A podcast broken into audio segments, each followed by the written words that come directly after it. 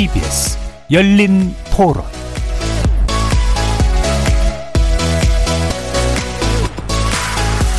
안녕하십니까. KBS 열린 토론 정준희입니다.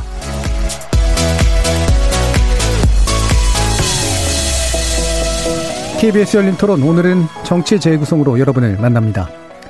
추석 연휴 끄트막이었던 지난 주말 여야 정치권에선 때 아닌 산성 논란이 불거졌습니다. 법원이 차량 시 일부에 제한적으로 허용했던 개천절 집회에 대응하여 광화문 광장 주변을 경찰 버스로 둘러 차벽을 설치한 것을 두고 민주주의에 반하는 산성을 쌓았다는 비판을 야당이 제기하자 여당은 방역을 위한 필요한 조치였다고 반박했습니다. 그러자 또 야당은 놀이동산에 몰린 인파를 방치한 것은 방역 이중잣대가 아니냐고 재반박하면서 방역 차원의 적극적 조치의 타당성을 둘러싼 정치 공방이 재현되고 있죠. 관련 내용 포함해서 추석 연휴에 불거진 정치권 현안에 대해서 정치의 재구성 논객들과 함께 짚어보겠습니다. 이어지는 2부에서는 국정감사 이슈를 다뤄볼 텐데요.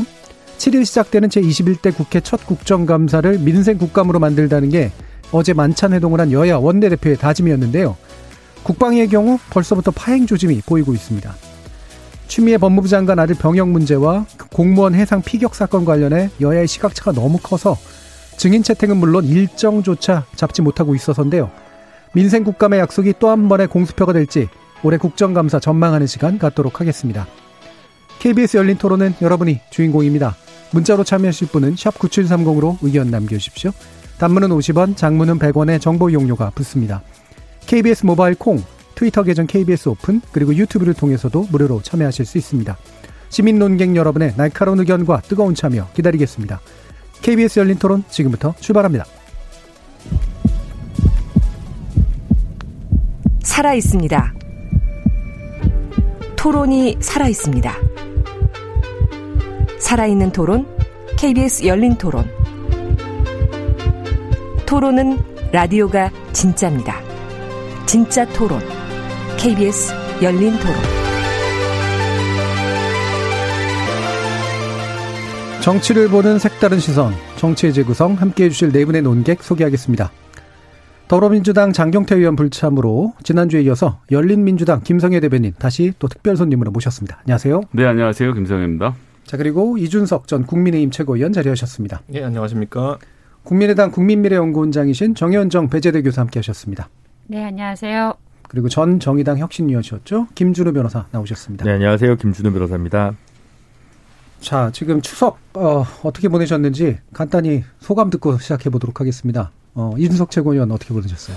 뭐 늘상 비슷합니다. 이제 그런데 원래는 지역구를 가진 정치인들은 음. 사실 지역구의 인사도 돌고 또 장사하시는 분 장사 어떠시냐 네. 물어보기도 하고 의례적인 어떤 이런 어, 인사말들이 있는데 이번엔 못 하겠더라고요. 음. 예. 왜냐면 예상 답변들이 전부 다 너무 좀 부담스러워 가지고 음. 그래 가지고 제가 보통 그 5일 연휴 이렇게 있으면은 1, 2, 3일은 그냥 소일 하면서 보내고 4, 5일째는 진짜 할 게 없어서 PC방 가고 이렇게 하거든요. 예.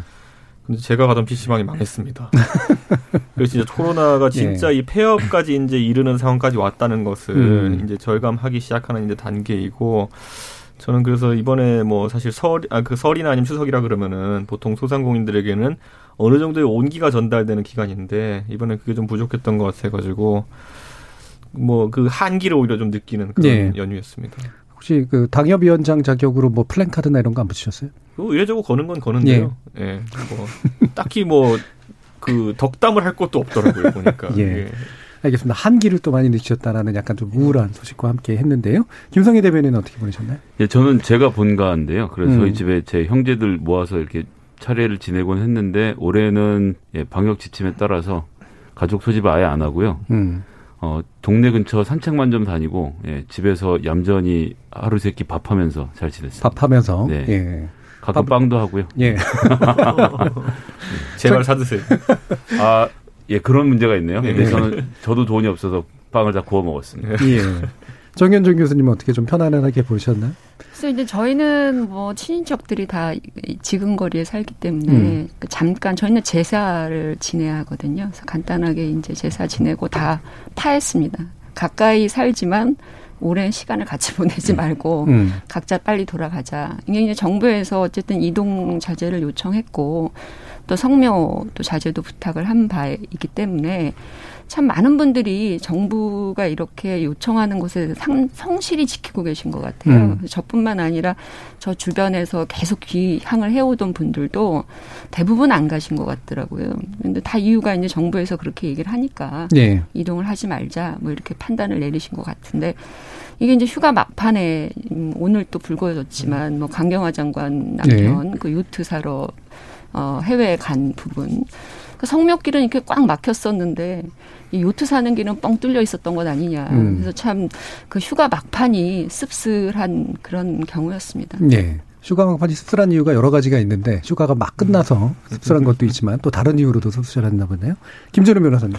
사실 뭐 청취자분들이 제가 어떻게 추석 보낸지 궁금하겠습니까? 근데 제가 생각하기엔 그냥 뭐다 좋지만 않고 추석이라는 게 또 명절 증후군으로 고생하신 뭐 전부 치시던 며느리분들이다 아니면 결혼 안 하냐 취직 안 하냐 고생하신 네. 청춘들이라든가 이런 분들 힘들게 또 명절 나기 싫은 명절 나셨을 텐데 고생하셨다는 말씀 드리고 싶습니다. 알겠습니다. 자 그러면 이렇게 뭐 덕담 아닌 덕담 그리고 여러 가지 좀 안 좋은 이야기들까지도 겹쳐서 어, 보낸 연휴였는데 아뭐 다른 논의 들어가기 전에 어, KBS 이슈가 하나 다뤄보죠. 예. 나오나 비대면 콘서트 굉장히 크게 어, 크게 좋은 호응을 받았습니다. 그래서 그런가 어 요번에 보니까 이제 그 연휴 때 그 만들어진 프로그램들 가운데 트로트 관련된 게 거의 상위권을 거의 다전게 차지했더라고요. 그 중에 또 이제 나오나 콘서트는 굉장히 각별한 의미가 좀 있었던 것 같은데 어, 사회적으로 좀 반향이 크자 아니나 다를까 이제 정치권에서도 이거를 활용한 여러 가지 이야기들이 좀 나오고 있습니다. 뭐 여러 가지 논란들이 있는데 이준석 최고위원 어떻게 보고 계시나요? 뭐 이제 나훈아 씨의 위정자 발언 이제 국민이 이제 네. 감시를 하고 힘이 있으면 이제 위정자 그러니까 나쁜 위정자를 뜻하는 것이겠죠. 그러니까 나타나지 않는다는 취지의 뭐 원론적인 이야기인데 원래 정치라는 게 또 아전인수의 미학이 있지 않습니까? 각 당에서 이제 네. 자기 돈에 이제 물을 대다 보면은 음.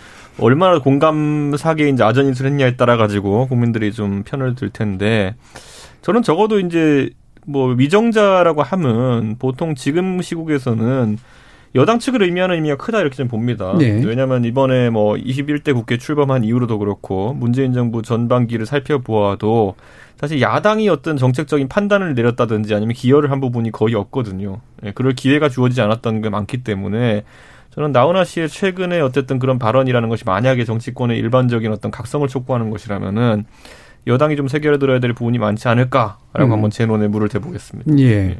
뭐 일단은 나훈아 씨가 그 말을 한 이유가 뭘까를 추론하는 건 전 사실 큰 의미는 없는 것 같고 말씀하신 것처럼 아, 그 발언을 어떻게 아전 인수로 했을 때 국민들의 반응이 좋을까라는 부분일 것 같아요. 어떤 반응들이 괜찮았다고 생각하세요, 김성현 의원님?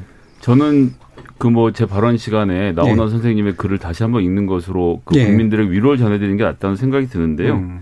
여러분 우리는 지금 힘듭니다. 우리는 많이 지쳐 있습니다. 저는 옛날의 역사책을 보든가 제가 살아오는 동안에 왕이나 대통령이 국민 때문에 목숨을 걸었다는 사람은 한 사람도 본 적이 없습니다. 이 나라를 누가 지켰냐 하면 바로 오늘 여러분들이 이 나라를 지켰습니다. 여러분 생각해 보십시오. 유관순 누나 또 진주의 논계 윤봉길 의사 안중근 열사 등 이런 분이 모두 다 보통 우리 국민이었습니다. 여러분, 세계가 놀라고 있죠? 코로나19에 대응하는 우리 국민들이 얼마나 말을 잘 듣고 잘 따르는지 미국이나 유럽을 보십시오. 왜 저렇게 많을까요? 말을 그만 안 듣는 기라 고마. 두드려 패도 말을 안 들어요. 라는 이야기를 해서 국민들을 위로하려는 나훈아 선생님의 어, 전달이었다고 생각하고요. 전 그건 그냥 그말 그대로만 받아들이고 넘어가는 게 좋겠다 싶습니다. 예. 어, 나훈아 씨가 해주신 이야기를 아전 인수하지 말고 그 자체로 다시 한번 들려드리겠다. 뭐 이런 정도의 생각이셨던 것 예, 같네요. 국민들을 위한 위로의 자리였으니까요. 예. 예. 정현정 원장님은 어떻게 보세요? 저는 평상시에 이게 트롯을 별로 좋아하지는 않았어요. 예. 근데 그 발언 때문일까요?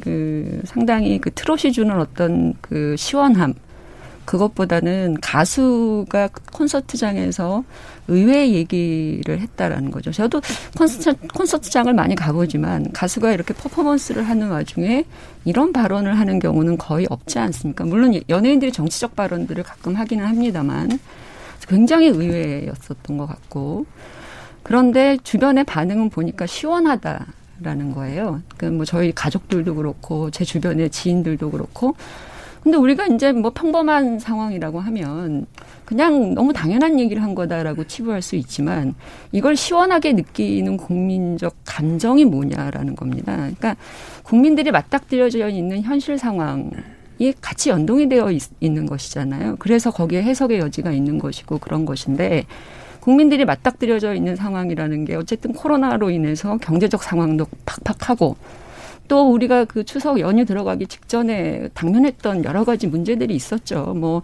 추미애 장관 아들의 휴가 연장 문제라든가 네. 또그 해수부 공무원들이 북한에 의해서 공무원이 북한에 의해서 또 사살되는 그런 상황들 이런 것들을 다 접하시고 연휴에 사실은 들어갔었단 말이에요. 그런데 이제 이런 발언을 했다라고 했을 때 국민들이 상당히 많은 의미심장함을 느끼면서 굉장히 시원한 것인데요. 정치권에서 이 부분을 가지고 아전인 습격으로 해석을 한다. 해석은 자유라고 생각합니다. 예. 그런데 저는 청와대와 정부 여당은 이런 발언을 한 아주 상식적이고 아주 평범한 발언을 한 가수의 이 발언에 대해서 시원하게 느끼는 국민의 감정 예. 이것을 돌보고 살피고 그것이 무엇이었을까라고 되짚어보는 그런 상황이 아니라고 하는 점이 저는 좀 더 안타깝고요. 어떻게든 이 부분이 아무것도 아니었다라고 이렇게 치부하려고 하는 그런 어떤 여당의 태도도 저는 바람직하지 않다 그렇게 보고 있습니다. 예, 김준우 변호사님.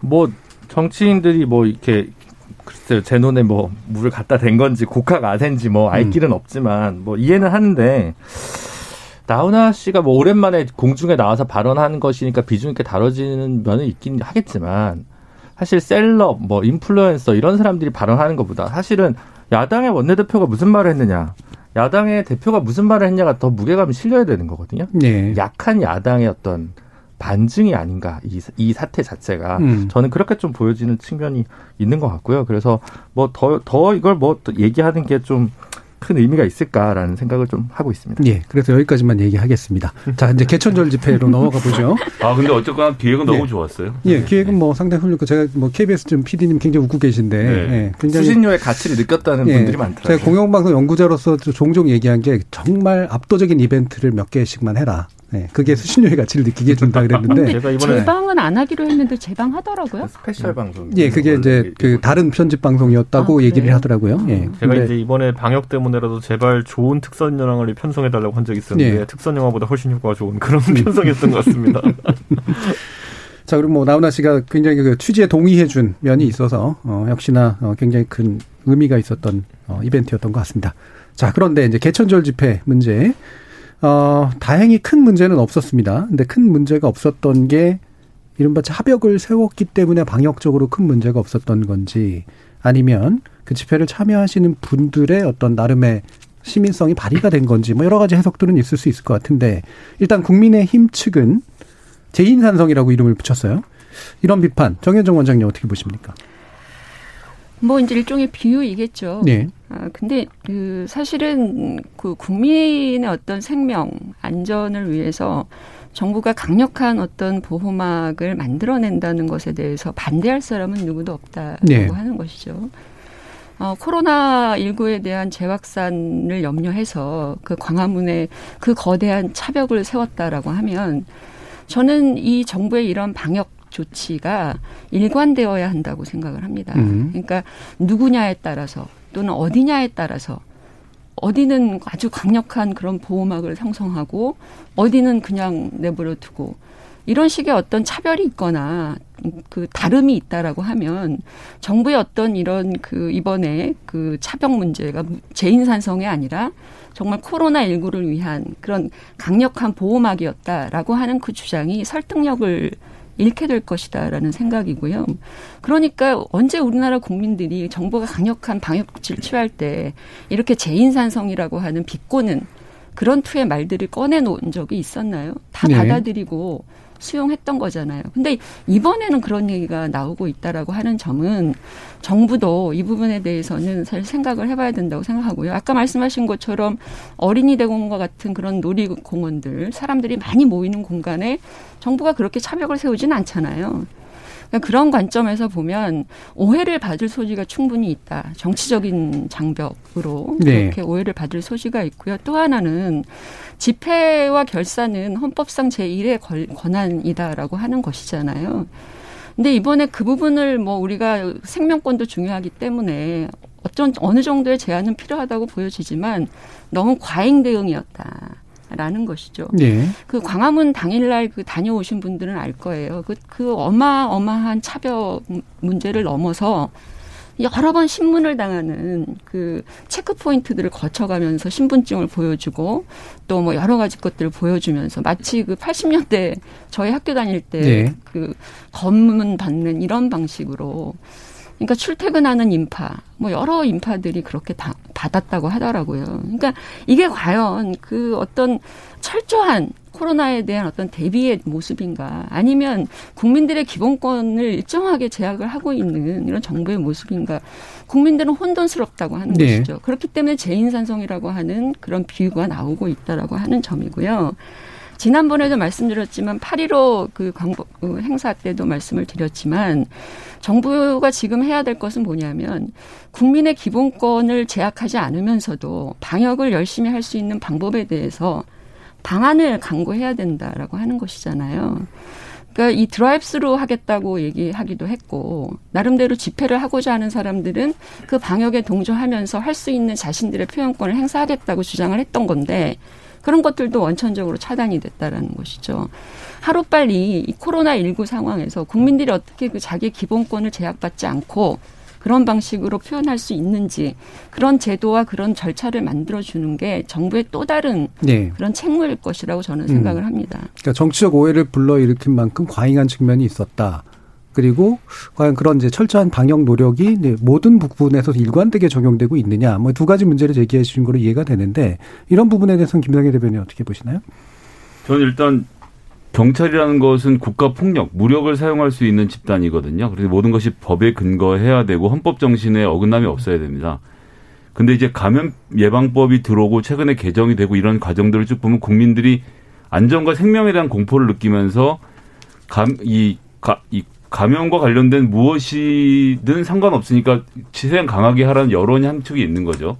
그 여론에 경찰이 저는 함께 부응한 측면이 분명히 있다고 봅니다. 그런데 돌이켜보면 불과 얼마 전인데 8.15 때는 감염자가 엄청나게 많이 나온 것도 있지만 그 중에는 경찰관이 거기서 공무를 집행하다 네 분이나 네. 코로나19에 감염되는 등 기본적인 조치가 안 됐어요. 그러니까 자꾸 뭐 놀이공원 이런 말씀들을 하시지만 놀이공원에 가는 가족들은 내 가족들을 보호하기 위해서 타인과의 접촉을 최대한 줄이면서 놀고 돌아오기 때문에 놀이공원이나 해수욕장에서의 집단 감염은 없는데 여기는 코로나19라는 것을 자, 체를 인정하지 않는 분들까지 모여서 집회를 하다 보니까 문제가 생겼던 측면이 있는 거 아닙니까? 예. 그래서 성숙한 시민 의식이 동반돼야 되는 기본 전제가 있는 것이고 어제도 화면을 통해서 확인해 보니까 경찰들하고 몸싸움 막 하고 이제 마스크를 쓰지 않고 달겨드는 분들까지 계시는 예. 장면들이 이렇게 하면서 집회 결사의 자유를 보장하라고 하면 당연히 정부 입장에서는 국민의 생경, 생명권이 우선이고 당신이 감염돼서 누구에게 옮길지 모르는 상황에선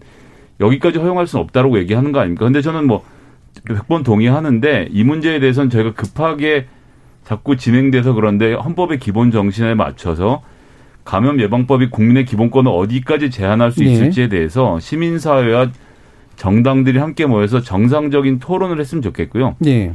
그리고 그런 토론의 결과에 불복한 채 감염병의 확산까지 어, 추구하면서 집회를 하는 사람들은 엄벌에 처하고 음. 그렇지 않은 경우 이번에 드라이브 스루 집회 같은 경우는 굉장히 평화롭게 잘 진행이 되지 않았습니까? 그래서 그런 것들을 허용하는 방향으로 좀 하여튼 전 이 시민사회와 정당 간의 논의가 좀 필요하다라고 생각합니다. 네. 그러니까 이번에 모이시는 분들이 적극적으로 방역에 저항하는 모습을 지난번에 사실은 또 보였기 때문에 이번에도 또 그런 사태가 나면 안 된다라고 하는 어떤 어 판단이 좀 작동한 결과다 일단 이렇게 보시는 거죠. 산성이라고 비판하시지만 그럼 음. 거기다 사람을 세워놨으면 그 경찰들이 또 감염될 위기에 네. 처할 수 있는데 공권력이란 이유로 감염당할 이유는 없지 않습니까? 그렇다면 음. 어, 버스가 사람보다 안전하니까 그런 음. 조치를 불가피하게 취할 수 없는 사정이 있었다고 보지만 여하튼 그럼에도 불구하고 버스를 세울 수 있는지까지 포함해서 이것은 시민사회와 정당들이 모여서 음. 한번 더 토론하고 세부적이고 세밀한 규정들을 만들 필요는 있다고 네. 생각합니다. 그러니까 방역을 오랫동안 지속해야 되는 조건에서 어떻게 집회와 결사, 표현의 자유를 보장할 것이냐는 정치권이 좀 해결해 줘야 될 문제다. 그런 말씀이시죠. 예, 99명 모이는 집회 300명, 400명의 경찰이 동원돼서 질서를 유지하게 한다면 예.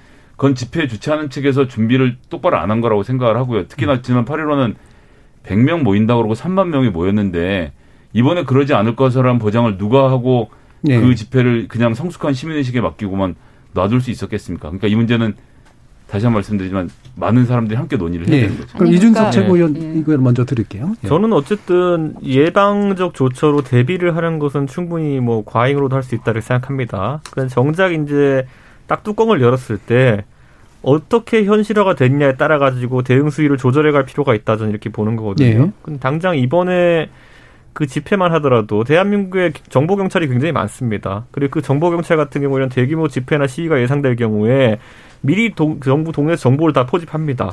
어, 대충 얼마나 많은 인원이 뭐 예를 들어 상경 시위를 하는 것인지 아니면 어떤 사람들이 가려고 하는 것이다 정보 경찰이 정보를 취득했다 그러면은 이번 집회라면 지난번에 광복절에 비해 가지고 결국은 그 우두머리 격인 사람들이 가졌던 그런 과오 있지 않습니까? 네. 그때 뭐, 뭐 신을 믿으면 안 걸린다부터 시작해가지고 이랬던 분들 이랬던 분들이 상당히 주류에서 밀려난 상태에서 기획된 집회입니다. 그렇기 때문에 그런 부분에 대한 위험은 좀 덜했다라고 이 사전에 인지할 수 있었고요. 그리고 무엇보다 국민 개개인이 지금 상황에 시위를 한 데 있어가지고 내 개인적인 안전과 방역을 포기하고까지 또는 어느 정도 위험에 빠뜨리면서까지 집회를 할 아젠다가 있었느냐 하면 이번엔 그건 아니에요. 그러니까 사실 집회라는 것이 아젠다가 매우 명확하고 강하면은 사실 방역이 뭐 차선 예, 다음 순위로 차순위로 밀리는 가치가 될 수 있습니다. 네. 근데 지금은 예를 들어 광복절이라든지 아니면 개천절 날이 되니까 모이는 집회의 네. 성격 아니겠습니까? 이거는 그 정도의 동력은 생기지 않을 거라는 걸 충분히 생각할 수 있었어요. 예를 들어 제가 단순 비교는 아니지만 한번 비교해 보자면은 미국의 올 초부터 코로나 국면이 계속 지속되었고 미국도 이제 거리두기를 하자는 얘기가 나왔지만은 그 경찰관한테 진압되면서 사망한 플로이드라는 사람이 나오니까 다들 몰려 나가가지고 시위를 하잖아요. 근데 그건 왜냐하면 그들 입장에서는 흑인에 대한 차별, 그에 대한 인권 문제가 어쨌든 방역에 대한 문제보다 훨씬 중차대한 문제이기 때문에 그렇게 움직였다. 저는 이렇게 보는 것이고 네. 저는 비근한 예를 우리나라에서 만약에 최순실 국정농단이 있었을 때 그때 어떤 이유에서든지 예를 들어 뭐 방역의 필요성이 있어가지고 방역 때문에 집회를 하지 못하겠다 그런다고 해가지고 대중이 모이지 않았을까요? 음. 저는 결국에는 이거는 여당도 야당도 한번 생각해봐야 될 것이 여당 입장에서는 결국 차벽이 이걸 막아줄 것도 아니고요. 아니면 뭐 어떤 본인들이 어쨌든 겁을 주는 행보가 이 집회를 막을 수 있는 것도 아니고요. 야당 입장에서도 차벽을 뭐 세우지 않는다 해가지고 이런 집회 동력이 살아나고 이런 게 아니라 결국에는 이 정치권이 설정한 아젠다라든지 이런 것들이 국민들의 공감을 산다면은 집회가 활활 타오를 수도 있는 것이고 방역이나 이런 거 관계없이 결국 판단은 국민들이 한다는 거 이걸 좀 바라보고 갔으면 좋겠습니다. 예. 전 그래서 문재인 정부가 다른 건 모르겠지만은 이번에 이 결국에는 과잉 어쨌든 뭐 진압까지는 아닌 과잉 준비라고 할 만한 부분 이 부분이 성공했다고 판단하지 마십시오. 왜냐하면 이번에는 제가 봐도 집회 동력 자체가 별로 없었습니다. 예. 그렇기 때문에 이렇게 된 것이지 앞으로 예를 들어 더 큰 어떤 국민들이 불만을 표출해야 될 상황이 온다고 했을 때 그때는 지금과 같은 방식이 무조건 뭐 좋은 방식이다 볼 수도 없을 겁니다. 예, 김준우 변호사님. 저는 이제 항상 100명짜리 집회는 허용해야 된다라는 기본적인 입장이고요. 네. 근데 이번에 이제 주최 측이 세종로공원에 1000명짜리 집회를 신청했고 동화면세점 쪽에서는 200명짜리 집회를 음. 신청했거든요. 그래서 당연히 그러면 법원에서는 어, 허가가 안 났을 것이다라는 거 있는 거고요. 그래서 어, 주최차, 주최 측의 어떤 준비 정도에 따라서 집회 자체가 법원에서 완전 가로막혔다고 볼 수는 없다. 일단 이게 1차, 1차적인 선이고요. 두 번째는 뭐 저는 그래움에도 불구하고 최소 침해 원칙이나 공권력 행사가 최소화해야 된다고 생각하기 때문에 음, 버스가 좀 많이 나왔다라고 생각하는데 제가 마키아벨리스트면 보수 절멸의 아스팔트 보수 절멸의 기회로 생각하고 비울 것 같습니다. 세종도. 다시 한번 스스로 감당해 봐라. 감당할 수 있겠습니까? 예. 너무, 라고 너무 해볼 것 같아요. 제가 진짜 마키아벨리스트면 저는 이제 그렇게 못된 사람이 못 돼가지고 음. 그냥 변호사를 하는 건데, 그러니까 감당할 수 있냐는 거죠. 감당 못했을 것 같아요. 저는 생각해. 그렇기 음. 때문에 그런 걸 생각해봐도 경찰이 좀 과잉이 아니냐라고 생각하고요. 그리고 뭐 많이 안 모였을 것 같아요. 사실은 교회가 주축인데 단군 할아버지 기념일에 뭐 교회 신도들이 그렇게 많이 모일지도 저는 좀 의문이고 그래서 하여튼 되게 에피소드인 것 같은데 한글날 집회를 다시 하신다고 하니까 저는 보수 아스팔트 보수 뭐 태극기 무대 어떤 식으로 표현하든 그분들이 한 번 성숙한 모습을 보여줬으면 좋겠어요. 정말 딱 100명만 모이는 예. 그런 집회를 한번 신청하고 그냥 깔끔하게 완전 방역이 준비된 상황에서 그런 집회를 하는 것을 한번 좀 하면 그 다음부터 어떤 컨센서스가 우리 사회에 좀 형성되지 않을까. 아니, 근데 보수라는 아니, 게 기본적으로 음. 헌법 안에 보수 아니겠습니까? 아니, 저는 이분들이 뭐 트럼프 정신으로 무장했다면 저도 할 말은 없지만 음. 더 사실은 저는 변호사 입장에서는 이건 굉장히 경찰의 공권력 행사를 비판적으로 보지만 다수 국민들은 저렇게라도 했으면 좋겠다라고 생각하시는 분들 적지 않으면 분명한 것 같거든요. 그래서 저는 뭐 제 의견이 반드시 다 옳다고 주장하지 못하는 그런 맥락들이 있는데 그래서 보수 보수 쪽에서 좀 성찰하는 모습으로 다음 집회를 좀 기획해 보시면 어떨까라는 네. 제안입니다. 보수라고 전반으로 얘기하기 좀 어려운 게 제가 이제 왜 이런 얘기를 하냐면은 저는 이번 집회 같은 경우에는 아까 아젠다 세팅을 되게 중요하게 저는 보는데 왜 집회를 하기 위해 모이느냐에 대해 가지고 집회 모일 사람들한테 광고를 하고 홍보를 하고 선동을 해야 될 거 아닙니까? 근데 이번에 왜 모인 건지 혹시 아시는 분 있어요? 다 문재인 정부 퇴진하자고 하는 일 아닙니까? 그건 늘 하는 거고 그분들이. 네. 근데 이게 이게 이 날에 꼭 모여야 될 이유가 무엇이냐에 대해 가지고 사실 그러니까 이 집회가 얼마나 엉성한 기획되었냐면은 그것조차도 없었던 것이에요. 그러니까 결국 뭐 drive-thru라자 형식에 대한 부분이 논점이 됐었지 왜 모이자는 것에 대해 가지고 그냥 뭐 모일 사람 모여라. 3.1 운동이라고 국민의힘의 비대위원장님이 치하까지 하신 집회를 그렇게 폄하를 하시면 어떡합니까? 결국 집회를 하지 말라는 거였잖아요. 그러니까, 그러니까 당신들이 그런 마음을 네, 갖고 있는 거 알겠지만은. 음. 근데 이제 우리가 어, 이 발언을 할 때 저는 조금 개인적으로 이해가 안 되는 몇 가지 지점이 있어요. 그 조금 전에 김준우 변호사 제가 평상시에 굉장히 좋아하는 패널임에도 불구하고 뭐 마키아벨리를 인용하셨지만 뭐 보수의 전멸 뭐 대통령에게는 보수도 국민이잖아요. 그런 차원에서 어 상당히 그 좀 거슬리는 것이다라고 생각이 되고요. 대통령 그런 생각을 하시면 안 되는 거죠. 또 하나는 어, 지금 말씀하신 것처럼 이 신청한 입장에서는 규모가 한 천명에서 이백 명 정도 집회, 원래 이제 집회 이제 신청할 때 그 참여 인원들을 내잖아요. 네. 근데 이날 그 재인산성이라고 비유되어지는 그 차벽은 차벽으로 인해서 동원된 그 병력만 언론 보도에 나온 거에 의하면 1만 명 정도 된다는 겁니다. 그러니까 1000명, 200명 정도가 신청한 집회에 대한 위험성을 정부가 어디에서 어떤 근거로 사실은 해서 그렇게 많은 병력을 동원했는지도 상당히 우리가 생각을 해봐야 되겠고요. 또 하나 지난번에 그럼 정부가 왜 이 집회에 대해서 그렇게 많은 그 강도 높은 대응을 해야 되겠다고 생각을 했었을까? 지난 8.15 집회가 아마 근거가 됐을 네. 거라고 보여져요. 근데 8.15 집회를 통해서 사실은 코로나 이게 재확산이 직접적인 연관관계가 있다라고 하는 점이 실제로 정부의 주장 외에는 밝혀진 거는 없어요. 그렇지 않습니까? 그러니까 정부 스스로가 부분은 나왔죠. 그러니까 상관관계는 정부의 네. 주장으로 밝혀진 것이지 직접적인 재확산의 방역 당국의 연구를 정부의 주장이라고 하시면 어, 예, 대화가 어려워지죠. 아니, 방역 당국에서 네. 정부에서 얘기한 내용들은 직접적인 거 원인이 사실은 감염 경로라고 하는 것들은 다양한 경로에서 밝혀졌잖아요. 그 이후에는 그러니까 그런 차원에서 놓고 본다면 왜 정부는 이 집회에 대해서 그 그런 모든 것들을 정황들 우리가 판단을 내렸을 때 1만여 명 정도의 병력을 동원할 정도로 이것에 대한 비중을 두고 있었느냐라고 하는 걸 좀 설명을 해야 된다라고 저는 생각을 해요. 네. 그래서 거기에 과잉성이라고 하는 걸 우리는 얘기할 수밖에 없는 것이고 천명 이백 명 숫자로만 놓고 보면 이런데 아까 그 놀이공원도 말씀하셨고 우리 지금 얼마나 많은 사람들이 오밀조밀하게 밀집되어 있는 환경들에 노출되어 있습니까? 매일매일 출퇴근 지하철도 마찬가지고요. 그리고 말씀하시지만 이런 놀이시설 가면 마스크 안 쓴 분들도 꽤 많아요. 그러니까 이런 부분들이 존재하고 있다라고 하는 점에서 광화문 집회, 천명, 이백만 모이는 그 집회의 어떤 그 문제점과 이런 일상적으로 존재하는 이런 위험 부분들에 대해서 정부는 왜 동일하게 접근하지 않는가라고 하는 질문을 제가 아까 던진 것이고 예.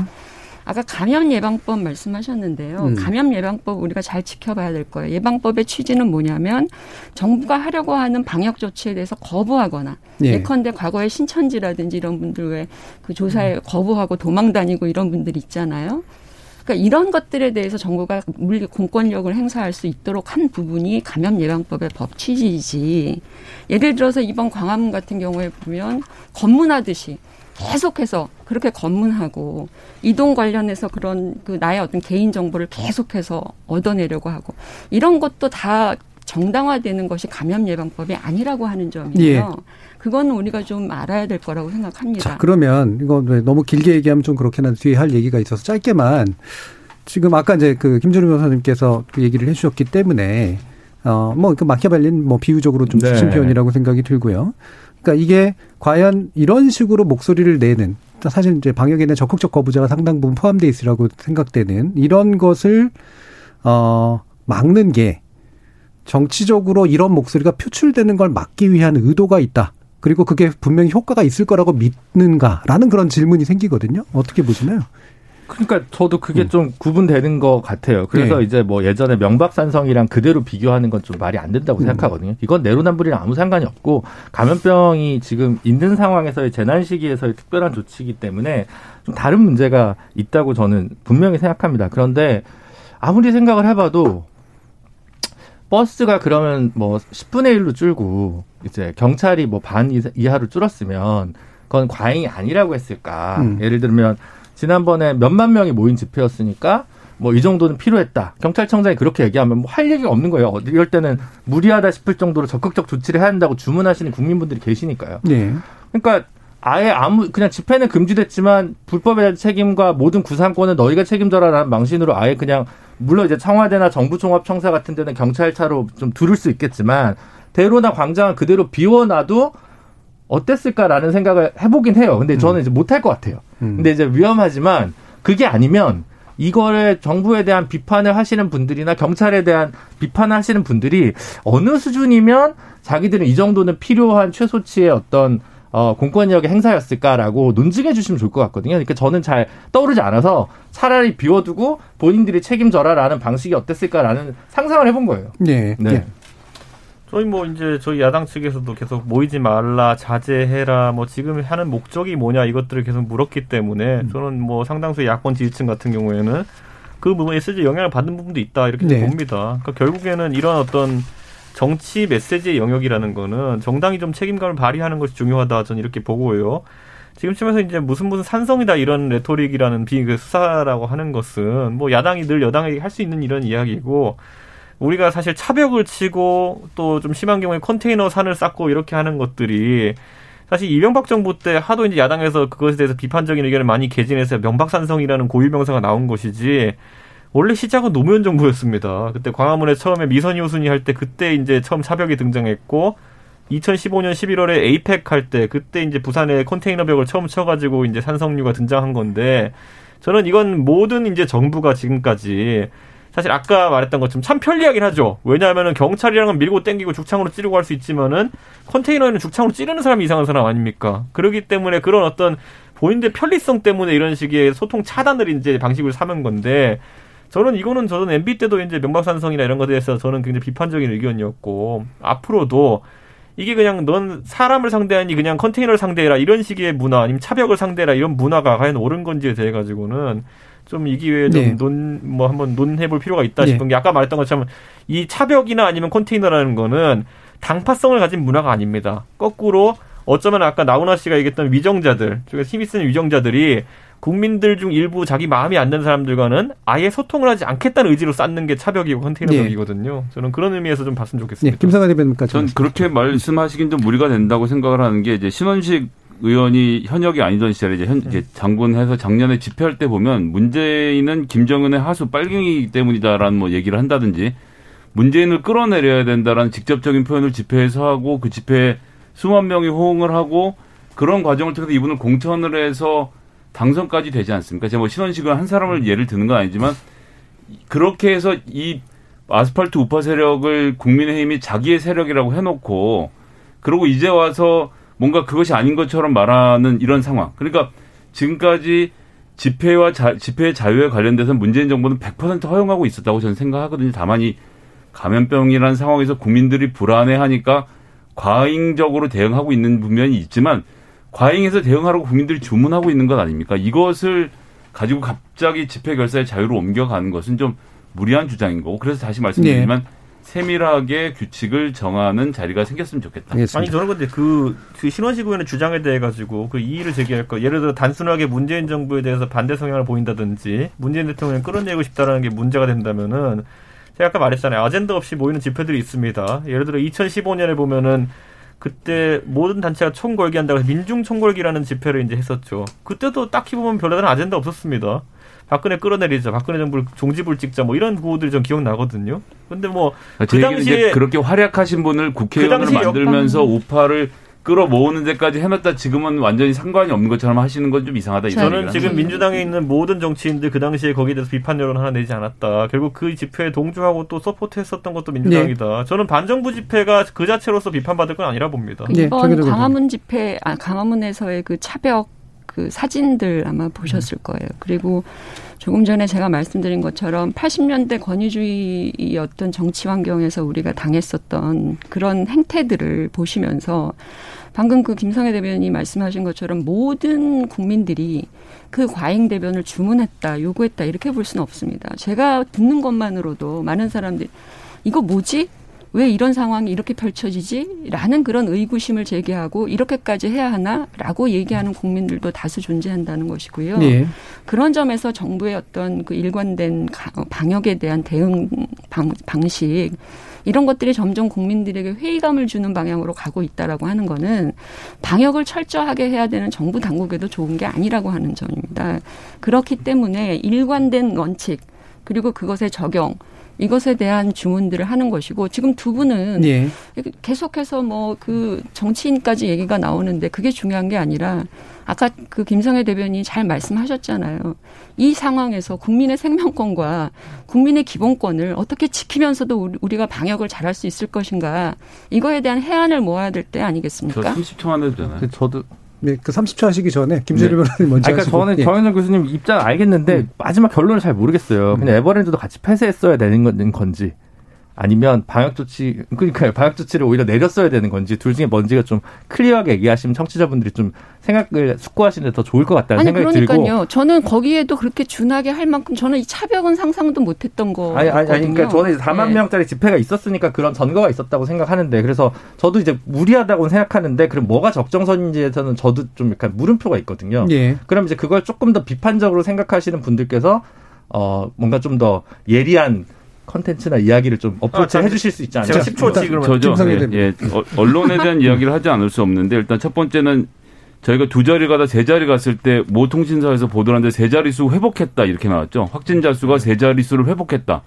그러니까 지금 언론이 정부의 방역을 어떻게 바라보고 있는지를 명징하게 보여주는 대목이라고 생각하고요. 하나 더는 이 광화문 집회를 옹호했던 보수 언론에서 집회가 끝나고 나니까 광화문 때문에 방역 뚫렸다. 이런 보도가 같이 나온단 말이에요. 그러면 이번에 과잉 대응 안에서 감염이 늘어났으면 정부가 감염은 늘어났지만 집회 자, 결사의 자유를 보장했으니까 당신들은 잘했어라고 언론이 이야기했을 것입니다. 예. 예, 저는 그런 부분 생각하면 지금은 과잉 대응 외에는 방법이 없고 토론을 해야 된다. 예, 10초.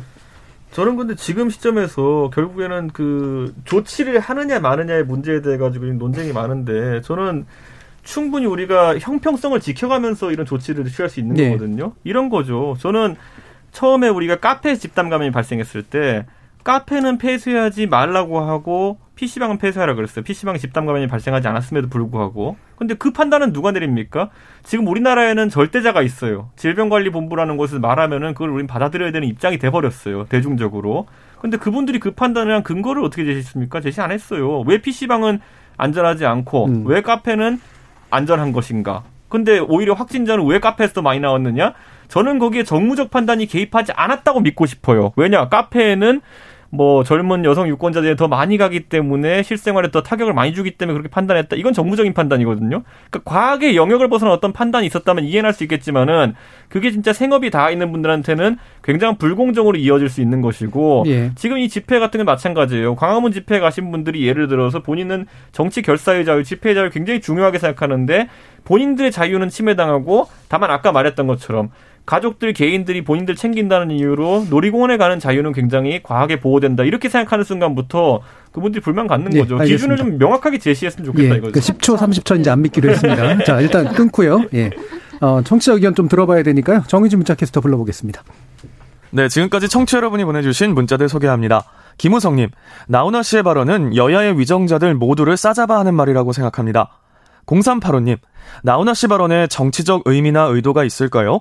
그냥 힘든 시기에 열심히 방역에 힘쓰고 있는 우리 모두 힘내자라는 의미입니다. 그 이상도 그 이하도 아니라고 봅니다. 해주셨고요. 3699님, 물론 코로나 방역 억제라는 목적에는 동감합니다만 명박산성을 답습한 건 아이디어 부재라고 봅니다. 윤연아님, 명박산성과는 다른 겁니다. 코로나19 방역을 위한 것이니 코로나 차벽이라고 불러야 합니다. 그리고 지금은 코로나19 방역에 힘써야 할 때입니다. 코로나19를 차단해야 경제도 살아나지 않겠습니까? 3930님, 코로나19는 광화문에만 있는 건가요? 서울대 공원과 관광지에도 사람들이 참 많았습니다. 정유영님, 드라이브 스루와 같이 감염병을 예방하면서 집회도 할 수 있는 방안을 생각해 봐야 합니다. 이혜정님, 이번에 차벽을 세웠기 때문에 집회가 잘 지켜진 것처럼 보입니다. 만일 법원의 명령을 지키지 않고 차량이 많이 밀려드는 경우 경찰이 몸으로 막으려다 인명사고가 발생할 수 있다는 상황을 고려한 것으로 보입니다. SJ 양님, 진단검사에 항체 키트를 쓰지 않는 이유가 10%의 감염 가능성 때문이라고, 때문이라고 하죠. 그 10%가 많은 이들의 생명을 위험에 몰아넣을 수 있기 때문입니다. 코로나 시대의 집회 역시 마찬가지가 아닐까요? 만일의 가능성이 10%라고 해도 그 10% 때문에 90%의 국민 생명을 담보로 한 집회의 자유는 누릴 수 없다고 봅니다. 라고 보내주셨네요. 네, KBS 열린 토론. 이 시간은 영상으로도 생중계하고 있습니다. 유튜브에 들어가셔서 KBS 일라디오 또는 KBS 열린 토론을 검색하시면 지금 바로 토론하는 모습 보실 수 있습니다. 방송을 듣고 계신 여러분이 시민 농객입니다. 계속해서 청취자 여러분들의 날카로운 시선과 의견 보내주세요. 지금까지 문자캐스터 정의진이었습니다. 토론이 세상을 바꿀 수는 없습니다. 하지만 토론 없이 바꿀 수 있는 세상은 어디에도 없습니다.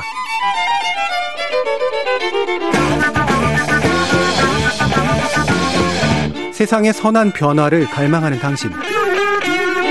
정답이 아니라 질문의 힘을 믿는 당신. 우리 KBS 열린 토론에서 만납시다.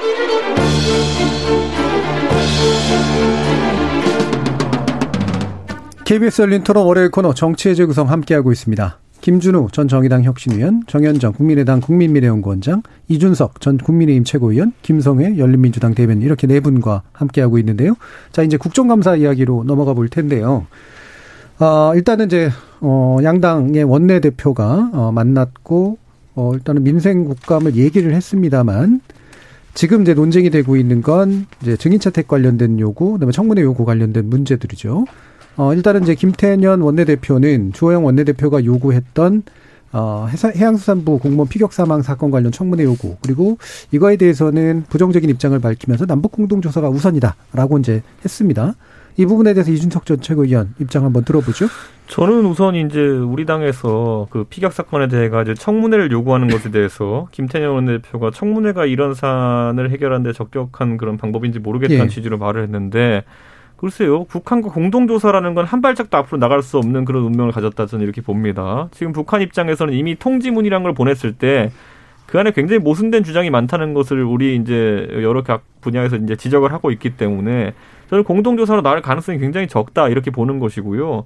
그랬을 때 우리가 이제 청문회라고 하면 정보를 취득하고 그 정보를 가공하고 그다음에 그 정보를 통해서 어떤 판단을 내리는 우리 측 과정에 있어 가지고 어떤 문제가 있었던 것은 아닌지 이걸 살펴보는 것은 당연히 우리 국회에서 국민을 대표해서 해야 되는 과정이다 이렇게 보는 거고 야당 그거 하자는 겁니다. 공동조사하는 거랑 무슨 상관입니까 그게? 근데 공동조사 할 때까지 기다려라 이렇게 이야기하는 거는 저는 말 그대로 이 건을 뭉개고 가려고 하는 거 아니냐 이렇게 의심할 수밖에 없는 것이 아니 진짜 공동조사를 이제 제의하고 진짜 북한이 받아들일 의향이 있었다면은 일주일 동안 묵묵부답은 아닐 겁니다. 근데 이게 묵묵부답인 상태에서 더 기다리자고 하는 거 그건 앞으로 뭐 시간이 더 흘러가고 국민들 사이에서 관심이 식기만 기다리겠다는 그런 생각이 아닐지 저는 그래가지고 민주당이 진짜 공동조사 하겠다는 것인지 아니면 뭉개겠다는 것인지 그 입장을 좀 명확히 밝혔으면 좋겠습니다. 자, 그럼 요거 한 가지 더 추가로 질문 드릴게요. 예. 지금 이제 남북 공동조사가 물론 쉽지는 않을 거라고 봅니다만 네. 남북 공동조사의 목적과 청문회의 목적은 조금 다를 것 같거든요. 예. 청문회 목적은 아무래도 정치적으로 무슨 문제가 있었는지 알아보는 그런 측면일 테니까요. 그리고 저는 이런 것도 있다 봅니다. 음. 결국에는 우리 정부, 아, 우리 이제 군에서 그리고 정보기관에서 사실 상당한 수준의 첩보나 정보를 이제 국방위원들이나 정보위원들은 예. 제공을 했는데 같은 이제 raw data를 보고 나가지고 다른 이야기를 하고 있는 거예요. 예. 저희 국민의힘 측 이제 의원들 같은 경우에는 아 북한이 우리 국민을 살해한 정황이 명확하다라고 음. 이제 보고 있는 것이고 근데 같은 자료를 보고도 민주당은 잘 모르겠으니 공동조사 하자는 거 아닙니까? 계속 보면 이런 부분에 예. 대해 가지고 저는 근데 이걸 보면은 어떤 논란이 떠오르냐면요. 예전에 임진왜란 나기 전에 딱 통신사로 이제 두 팀을 보냈더니만은 그 가가지고 와가지고 자기 팀 이해관계에 따라가 다른 얘기를 해요. 네. 예, 누구는 도요토미 히데요시가 무조건 쳐들어올 거라 그러고 누구는 그럴 인사가 못 된다라고 얘기하고 쳐들어왔잖아요. 그러니까 저희는 이것을 같은 로데이터를 놓고 지금 여당과 야당이 합의할 수 있는 지점을 만들어내야 되는데 이상하게 지금 예, 여당 측에서는 그 똑같은 자료를 보고도 본인들은 야당이 본 걸 못 봤다고 하니까 그래서 주호영 원내대표가 이번에 예. 그 76이라는 숫자를 공개한 거 아니겠습니까? 사실 주호영 원내대표가 이거 들은 지는 한참 됩니다. 근데 이것을 밝히지 않고 지금까지 있었던 것은 어쨌든 민당 측에서 뭔가 입장을 밝힐 거라 기대하고 있었는데 지금 전혀 아니고 공동조사 예. 얘기만 계속하고 있고 그렇기 때문에 우리 당 입장에서는 762로 해라라고 하는 얘기를 딱 들었다는 첩보를 저희 입수했을 때는 저희는 판단 내린 겁니다. 7.62mm 소총으로 예. 그 언급을 북한이 했다 그러면 쏘라는 거지 무슨 개머리판을 때리라고 얘기했겠습니까? 아니면은 뭐 총검수라라 그랬겠습니까? 결국 쏘라는 지시였다는 것이 거의 명확한데 여기에 대해 가지고 계속 공동조사하고 있자는 거는 저는 이거는 민주당이 지금 사실관계를 왜곡시키려고 한다 이런 예. 의심이 듭니다. 지금 뭐 그 반대 입장을 더불어민주당에서 말씀해 주셔야 되지만 장영태 어디 네. 갔어요 오늘? 네. 같은 이제 민주당이라는 이름으로 그냥 어떤 입장이신지만 들어보죠 김성애 대변인. 일단 저는 음. 이 국회에서 모든 일을 하는데 네. 순서라는 게 있는데요. 음. 지금 이 문제에 있어서 제일 먼저 순서는 국방이랑 정보위를 비공개로 소집해서 음. 위원들 위원들까지도 위험하다고 하면 양당 간사 정도만이라도 모여서 예. 긴밀하게 정보를 교환하는 작업이 제일 먼저 있었어야 했습니다. 근데 제가 지금까지 파악한 바로 그렇게 없었고요. 그, 음. 그것을 보여주는 게 방금 76이 말씀을 하셨는데 조호영 원내대표가 76이 하라를 발표함으로써 지금 북한이 이것을 통해서 남한이 정보를 어떻게 취득하고 있고 어떤 정보를 네. 취득하고 있고 누가 누구에게 보낸 정보 그리고 숫자에 대해서 어디까지 파악하고 있는지가 다 드러난 거 아닙니까? 즉 우리나라 군사 정보 체계에 심대한 혼란을 가져왔단 말이죠. 이게 음. 원래대로 하면 국방이랑 정보를 소집하다 간사들만 모아놓고 실제로 나오는 대화록 녹취록은 저희가 이거 이거 입수했고 이런 이런 내용이 있었습니다라고 하고 여기까지는 공개로 하고 이 아래 부분은 비공개로 하고 내용 보시면 알겠지만 사살이 확실합니다. 오케이. 그럼 나와서 구체적인 정보는 말할 수 없지만 사살까지는 확인을 했다라고 양당이 합의해서 발표를 한다면 그다음부터 싸워야 되는 건데 이 기본적인 합의가 안 됐다는 건 국민의힘이 여기에서 정보위랑 국방위를 소집해서 해야 되는 기초적인 자료 조사를 하지 않은 채 외부 정보에 의해 그 의지해서 762 하라를 지금 와서 말하는 것은 이건 국가 안보를 흔드는 대단히 위험한 행동이라는 생각이 들고요. 그래서 예.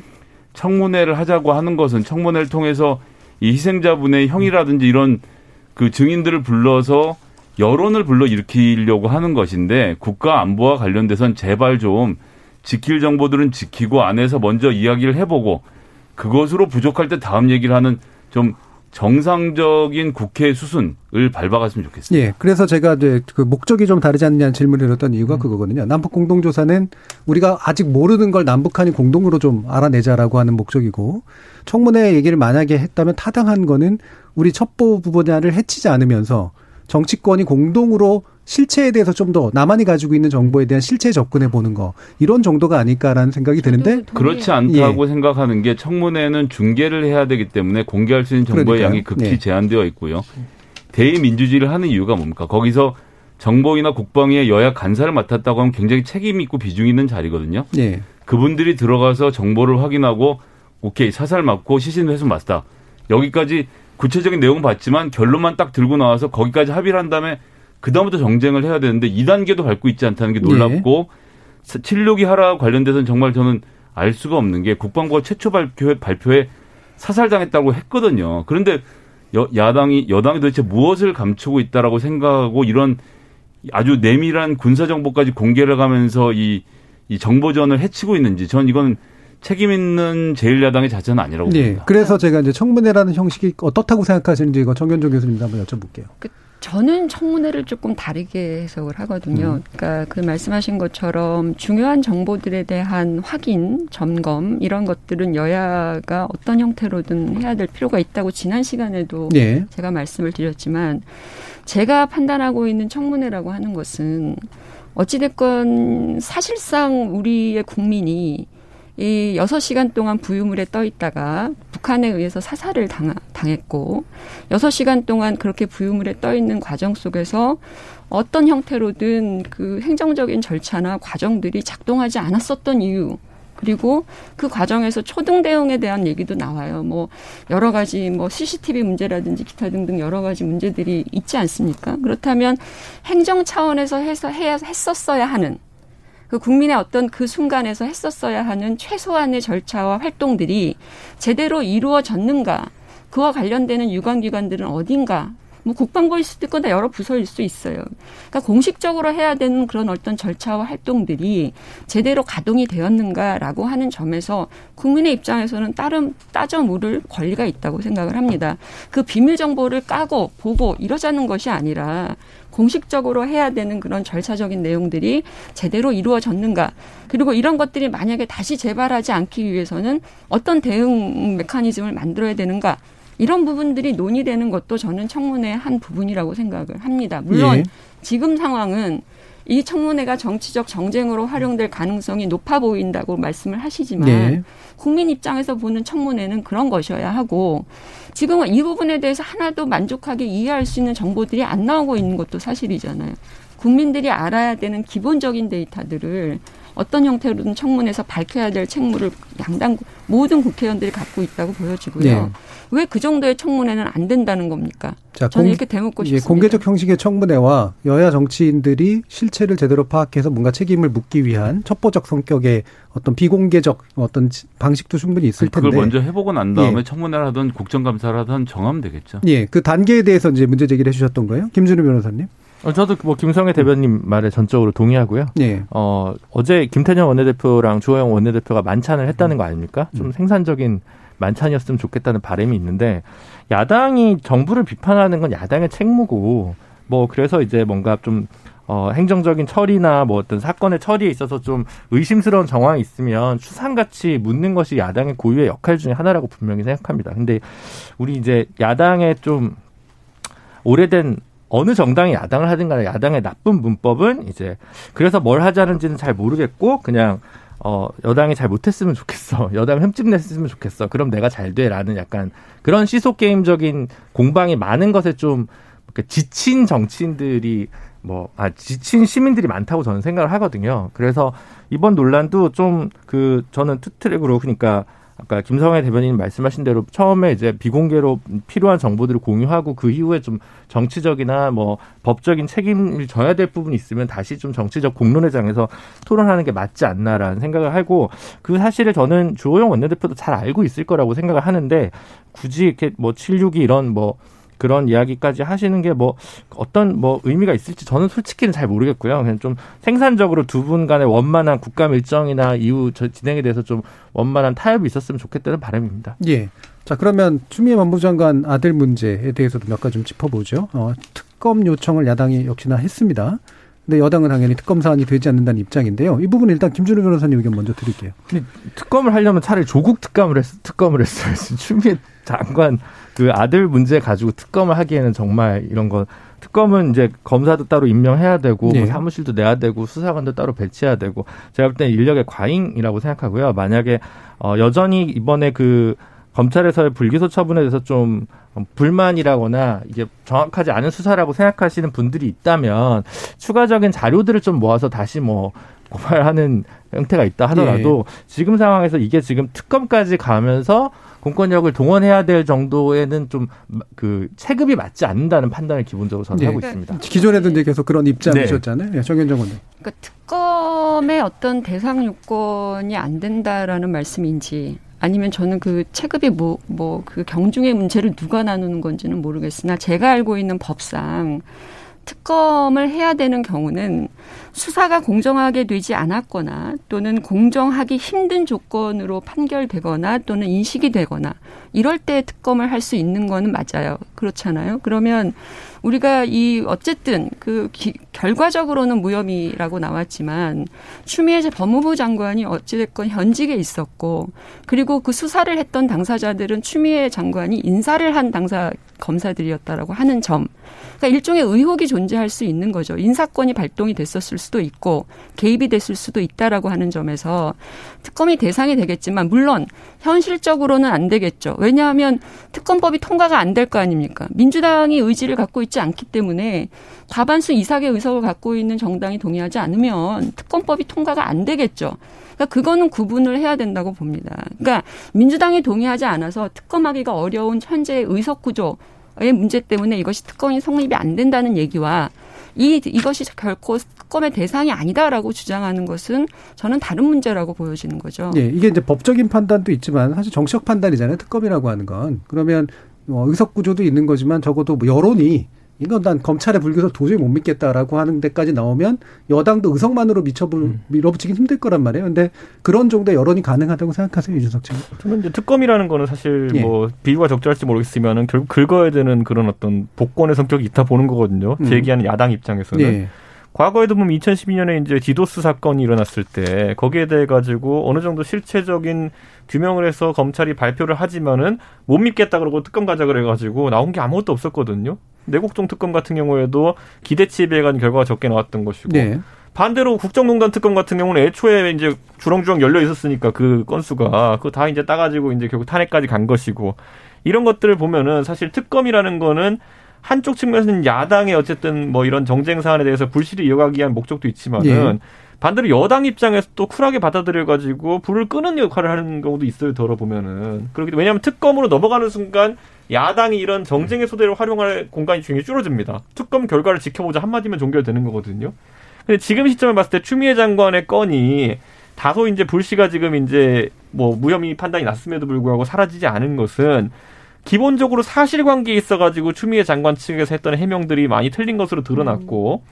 무엇보다도 지금 그 사실관계만으로 봤을 때는 많은 국민들이 외압이냐 아니냐의 판단에 있어가지고 그 가치 판단을 하는 지점인 것이지 전화를 안 했다 이런 문제는 더 이상 아니거든요. 예. 그렇기 때문에 저는 이런 부분 같은 경우에는 충분히 여당 입장에서도 클리어 받기 위해 가지고 한 번 더 특검에 손을 들어줄 수도 있다 저는 이런 느낌입니다. 예. 예전에 이명박 박근혜 정부 때는 뭐 의석이 부족해가지고 특검 받아줬겠습니까? 자 김성희 대변인. 일단 저는 예 깜짝 놀랄 얘기는 이 검찰을 고발한 대사 대, 당사자가 국민의힘이잖아요. 음. 그러니까 그때 검찰을 믿을 수 있고 8개월 지나서 검찰을 보니까 못 믿겠다라고 말하는 것은 좀 앞뒤가 맞지 않는다고 생각하고 지금 또 국정감사 시즌이기도 하고요.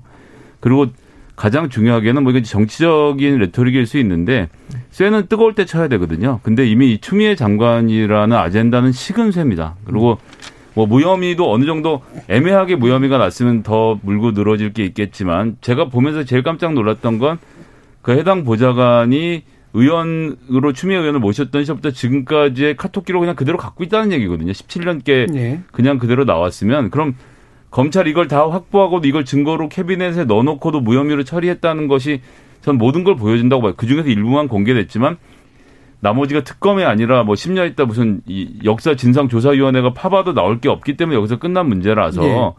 이것을 특검으로 물고 늘어질 문제라고 저는 동의가 어렵고 그리고 군대를 갔다 온 뭐 남성들의 의견인지 는 모르겠습니다만 군대 내에서 벌어지는 여러 가지 이런 일들 이런 일들이 과연 이렇게까지 국력을 집중해서 해결해야 될 문제인가라는 점에 대해서 동의하는 사람들이 없기 때문에 네. 이 문제는 저는 폭발력을 가지기 어렵다고 봅니다. 자, 그러면 지금 이제 특검에 대해서 여론도 중요하지만 어 이를테면은 지금 말씀드린 거 들어보면 어 드러난 사실 외에 굉장히 중요한 사실들이 이 검찰의 수사 안에서 숨겨져 있어서 특검을 사용하지 않으면 안 된다라는 판단인을 작동할 만한 뭔가가 필요할 것 같거든요.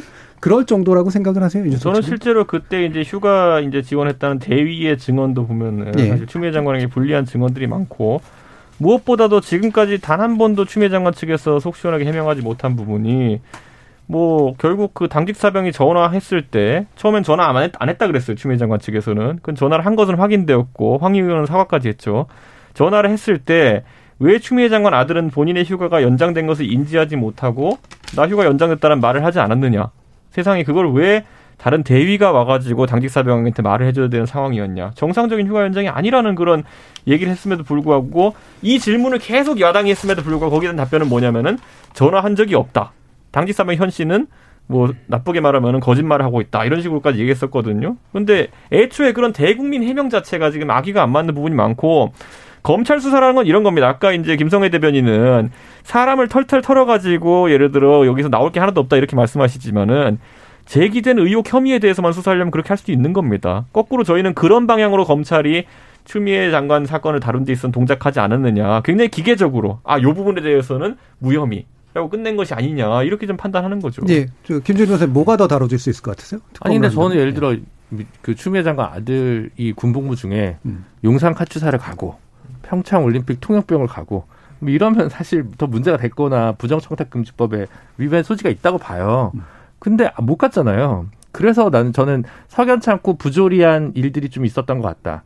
장관이 어 뭐 어쨌든 유무형으로 사과할 만한 일이라고 생각을 하는데 이게 뭐 형사적으로 보면 솔직히 얘기해서 저는 유죄 가능성이 좀 대단히 낮다고 보고 그 경중에 따지는 문제에 있어서도 뭐 결국 휴가 3, 4일의 문제 정도인 것 같거든요. 그래서 저는 계속 이게 유죄를 받더라도 너무 형이 형량이 낮을 것이고 실제로 저는 딱 들어맞는 어떤 뭐 범죄 혐의도 딱 찾지를 못해서 이걸 그렇다고 특검까지 간다고 해서 뭐가 달라질까라는 좀 그냥 그 보수적인 법률가로서의 판단이 있는 겁니다. 그러니까 예. 그 새로운 사실을 발굴하거나 또는 거기에서 혐의를 찾기 위해서 특검이 작동하는 것도 맞지만 그럼에도 불구하고 과연 이번 수사의 과정들에 대해서 예컨대 석연치 않은 그러니까 지금 추미애 아들 장관의 진술이 상당 부분 아들 이번, 장관은 아니고 예, 장관 아들 예. 추미애 예. 장관의 아들인 예. 그분이 예. 서모 씨가 아, 기본적으로 진술했던 내용이 이번 검찰 수사 과정에서 상당히 많이 반영되었다라고 하는 점이 이미 또 얘기가 나오고 있, 있, 단 말이죠. 그리고 그 지원 장교도 진술을 계속 번복을 하는 이런 부분들. 그러니까 이게 명과 진위가 따져지지 않은 상태에서 이 결과로 이르게 된 과정이 석연치 않다. 그러니까 어떤 증거를 어떻게 활용해서 판단을 내리느냐에 따라서 결과가 달라질 수 있다 그러면 사실은 이 부분에 대해서 문제 제기를 할 수 있는 것이라고 보여지고요.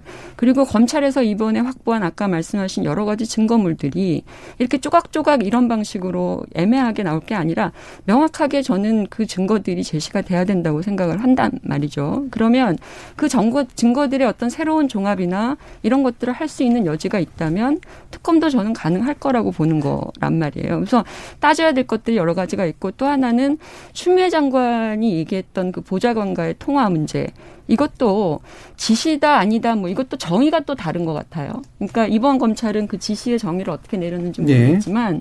상식적인 사람들 차원에서 보면 검찰이 공개한 그 카톡 메시 그 문자 메시지 음 보더라도 상당 부분 해석의 여지가 있는 것들이 있단 말이에요. 근데 왜 검찰은 그런 부분에 대해서 전혀 판단을 내리지 않은 것일까라는 의구심이 있기 때문에 그것만으로도 특검의 어떤 내용들을 확보할 수 있는 거 아니냐 음. 그런 것이죠. 그러니까 우리나라 특검이 특검법으로 하도록 만들어진 이유는 특검을 써야만 하는 상황이 생겼느냐 아니냐에 대한 엄밀한 판단을 필요로 하는 건데 판단들이 좀 다르세요. 마지막으로 김성희 대변인. 전전 뭐 다른 것은 나타나서 조각조각 정보가 제공됐다는 부분에 대해서만 한 말씀 더 드리고 싶은데요. 이게 우리나라가 검찰이 흘려준 정보를 언론이 보도하는데 너무 익숙해져서 그런데 이번 보도는 정보공개위원회에서 내용을 다 파악해보고 어디까지 공개할 건지를 회의를 한 다음에 공개한 것이니까 거기까지 하고 검찰의 수사 결과를 믿는 정도까지는 해야 저희가 어, 국가로서 기능을 한다는 기본 전자의 다음 토론이 진행되는 거니까 특히나 카톡 내용 같은 경우는 원래 공개 안 하려고 했다 공개하는 방침을 바꾼 것까지 포함하면 어, 이런 위원회들 정보공개위원회나 이런 각각 위원회들의 검찰의 견제 활동도 저희가 좀 인정하고 받아들이는 가운데 이런 토론이 진행됐습니다. 알겠습니다. 저는 근데 검찰 개혁이 이제 진행된 마당에 이제 보면은 검찰 개혁의 결과물로서 그런 어떤 증거 자료들로 인해 가지고 대검에서 보안 지시를 내렸는데 동부지검 받아들이지 않고 그냥 종결시켰거든요. 이게 검찰 개혁 된 겁니까 아니면 계약된 겁니까? 자, 알겠습니다. 지금 마지막으로 네. 1분씩만 어, 국민의힘의 그 청년위원회 관련된 논란에 대해서 간단한 총평들 들어보도록 하겠습니다. 예, 이준석 최고위원. 제가 이제 정치하면서 이제 원로 한 분이 저한테 이제 밥을 사주면서 하셨던 말씀이 기억납니다. 2012년이죠 벌써. 청년자 들어간 활동이랑 디지털자 들어간 활동을 하지 마라. 예. 네. 그게 왜 그러냐면요. 이 집단들이 지금까지 정당 내에서 사실 청년이나 아니면은 해당 기술자들을 굉장히 부려먹는 형태로 이용되었던 조직들인 게 맞고요. 음.